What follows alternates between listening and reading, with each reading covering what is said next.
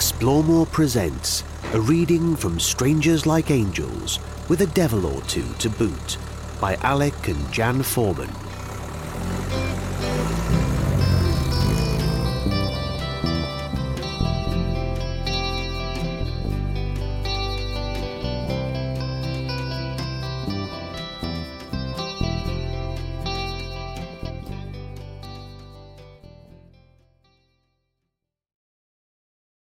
Chapter 14 Day by Day in Mali, 22nd to the 26th of May 1977, Mali.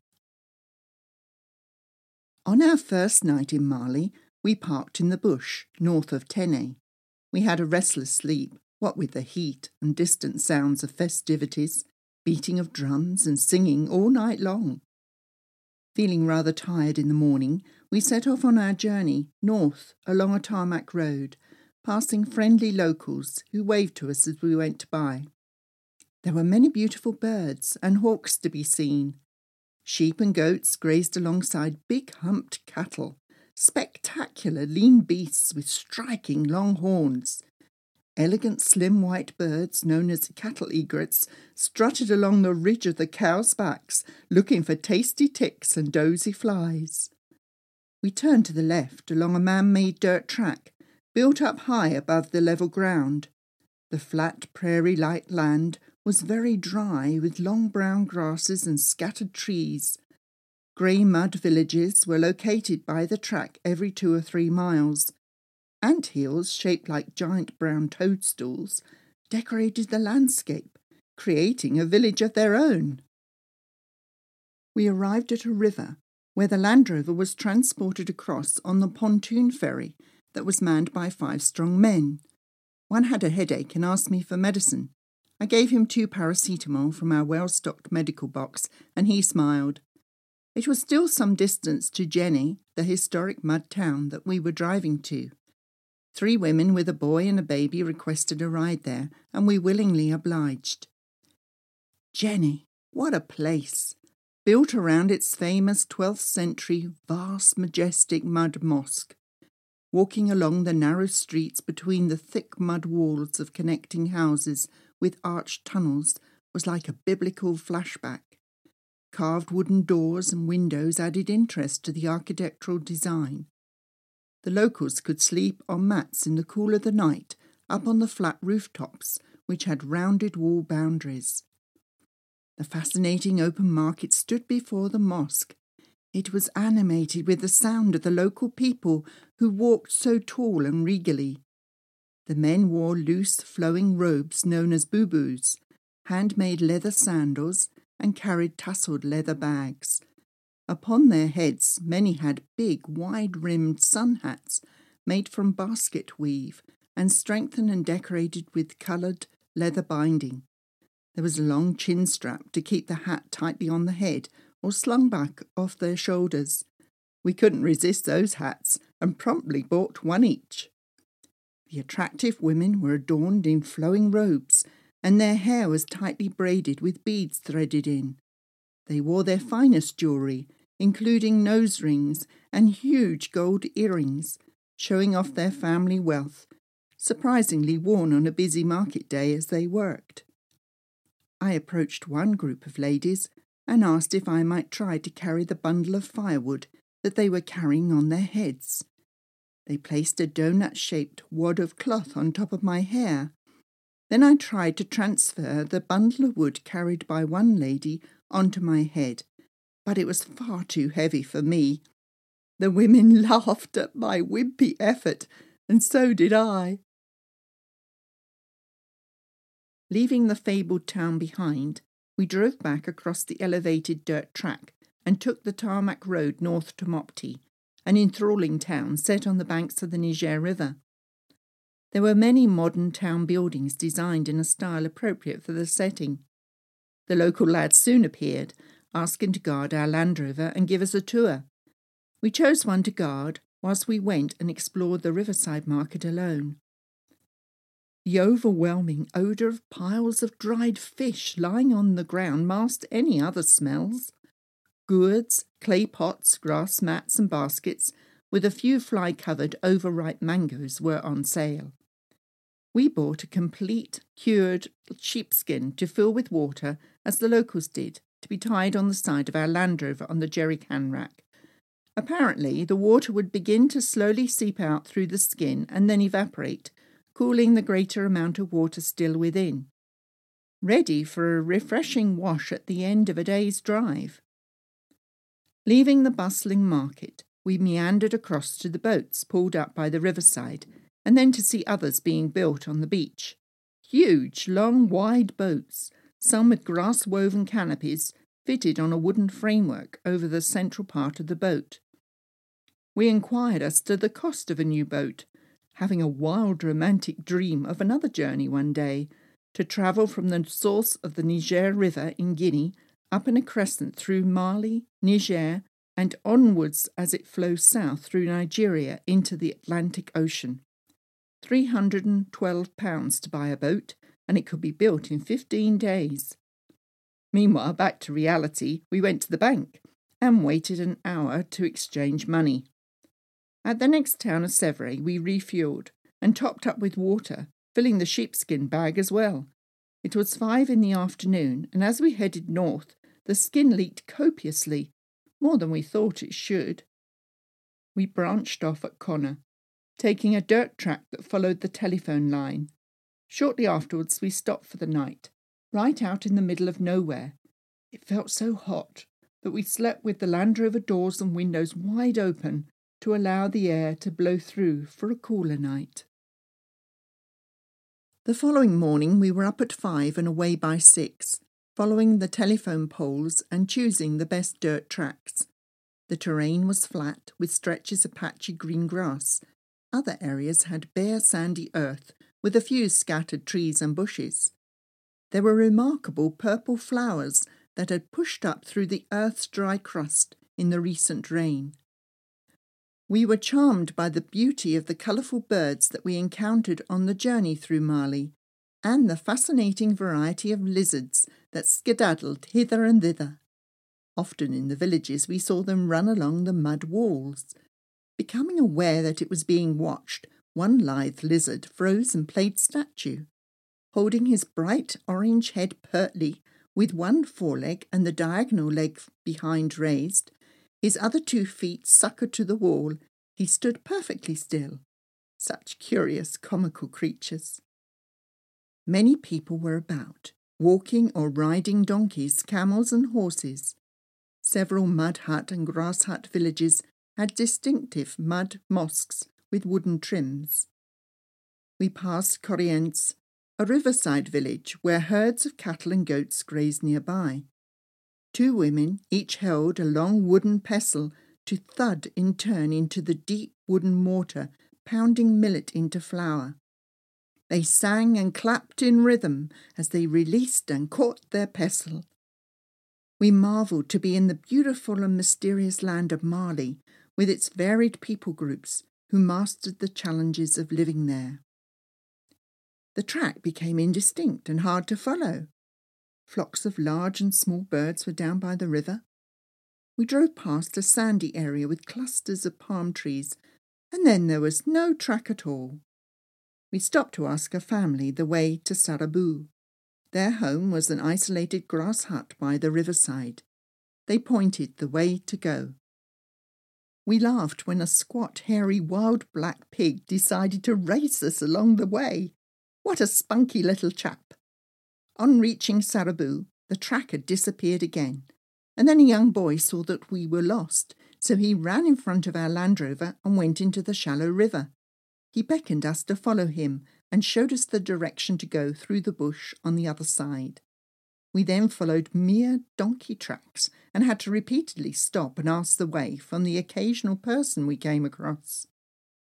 Near the village of Konga, we saw two trucks and a Land Rover going along the main route, so we gratefully followed behind until we arrived at the large town of Sarafera. Celebrations were going on. Women danced, sung, clapped and beat out a fantastic rhythm on their gourds. A man played a wooden flute.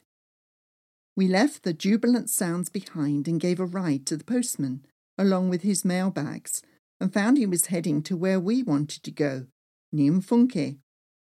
As we drove down to the river, there were men making bricks from mud and grass mixed with water. The formed bricks were released from the mould and left to dry in the sun. The river was thirty yards wide and there was no bridge or ferry. I removed my socks and shoes, then waded in to walk across to see how deep the water was. The riverbed felt smooth and firm under my bare feet, and the water lapped against my knees. Alec decided it was not too deep for the Land Rover, and he drove to the other side. I climbed back in and we continued on across the dry, grassy floodplains, sometimes following a track, sometimes not, but guided by the postman. Unfortunately, the next stretch of the river to cross in the Niger Delta was that much deeper, and Alec decided it was too risky.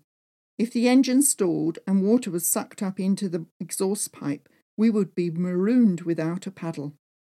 Disappointed to not be going to Niamfunke or Timbuktu, after all, we left the postman to wade across the river, holding the mailbags high above the water. On our return towards the town of Sarafera, several barches passed by. Each of these vehicles heavily loaded, with passengers in the back and up front in the cab. Live goats and sheep had their feet tied together and lay high on the roof, on top of piles of baggage and merchandise. Live chickens hung upside down with their feet bound and tied along the sides of the barches. Their heads dangled and bounced along in the clouds of dust thrown up by the vehicles careering along the earth road. Arriving at Korientzé again, we saw several flocks of sheep with their shepherds. Then we passed a Tuareg riding high on his camel, leading a string of camels loaded with goods that were secured in leather bags. What an enthralling day! And there were more adventures to come. The next day we drove back to Mopti, giving a ride to two locals whose bus had broken down. On arrival, we discovered the bank was closed for two public holidays. Three Tuaregs came across, and one spoke to us in fluent English and explained that we could exchange money at the hotel. He was from Gao, our next major destination to the east, and we talked about the route to go there. He advised us on how to take care of the skin water bag we had bought to prevent it from losing water so fast Sew up any holes, smear the outside with butter, and then soak the skin in water before filling it up. We exchanged French francs into the local Mali francs with a Frenchman at the hotel. Then we filled the tanks with fuel and water before setting out to Kora, where the road climbed up to the impressive Falaise de Bandiagara. We drove to the edge of the escarpment and saw the extensive view of the landscape far below. The red shell, rugged road heading down towards the plains was slippery, steep, and uneven, and for some reason the Land Rover speedometer cable suddenly snapped. We passed four men riding on their donkeys, and then a man walking alone flagged us down for a ride. Whenever he saw someone he knew, the man had to stop the Land Rover so that he could greet his friends. At one Peul village, of grass igloo shaped huts with low doorways. We stood nearby and observed the local people's dress and mannerisms and took photos as our hitchhiker chatted away. The next stop was at a Dogon village where the houses were made from the red earth and were permanent dwellings. This completely different form of housing reflected the lifestyle of the two people groups. The Dogon farmers stayed in one place as they worked the surrounding land.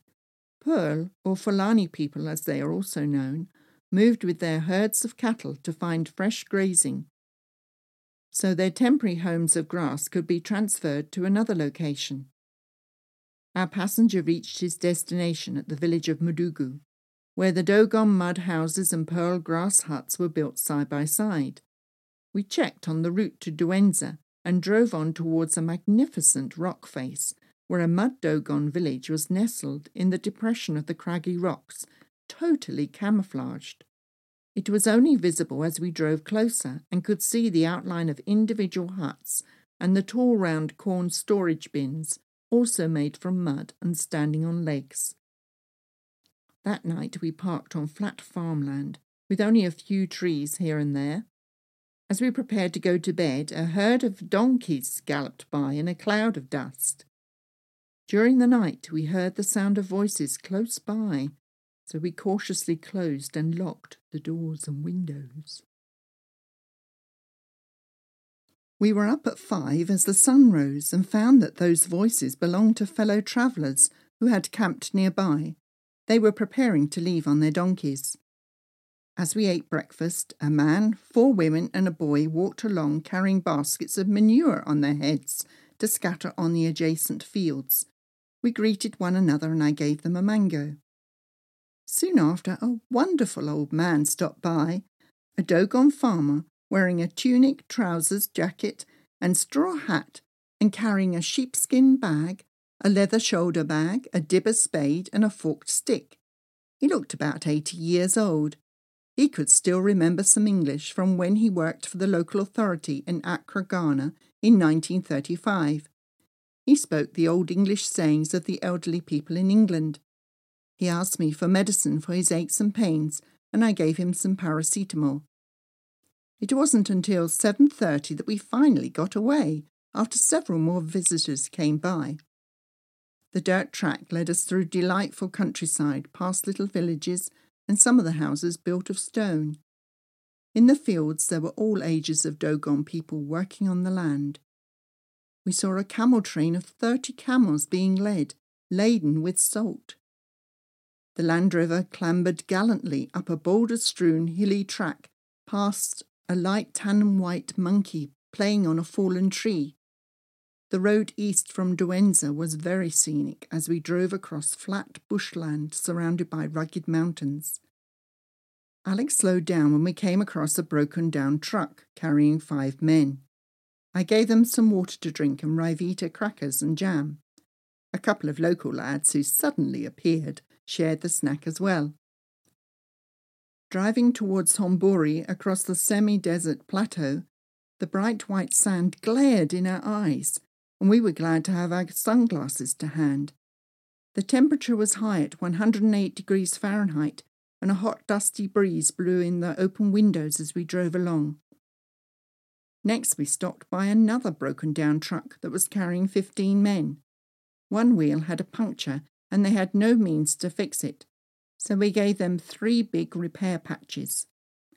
We eventually reached Hombori and Fatima's hand and marvelled at the unique, huge rock formations that jutted straight out of the ground. We continued on eastwards before stopping at a police checkpoint, where some kind lads refilled our yellow plastic jerry can with water from the well. Their bucket was made from a recycled truck tyre inner tube with a strong wire handle to which was attached a very long rope. The temperature had risen to 112 degrees Fahrenheit. Alec drove along the deep rutted sand track when suddenly the Land Rover stuck rigid, requiring the spade and sand ladders to the rescue. Children came over from the nearby Peul grass huts and tried to entice us to buy woven mats, just as we were involved in freeing the Land Rover. We stopped in the early evening and parked on a level area of brown, stony ground. Having travelled 230 miles cross country that day, we were shattered. Total distance driven 13,660 miles.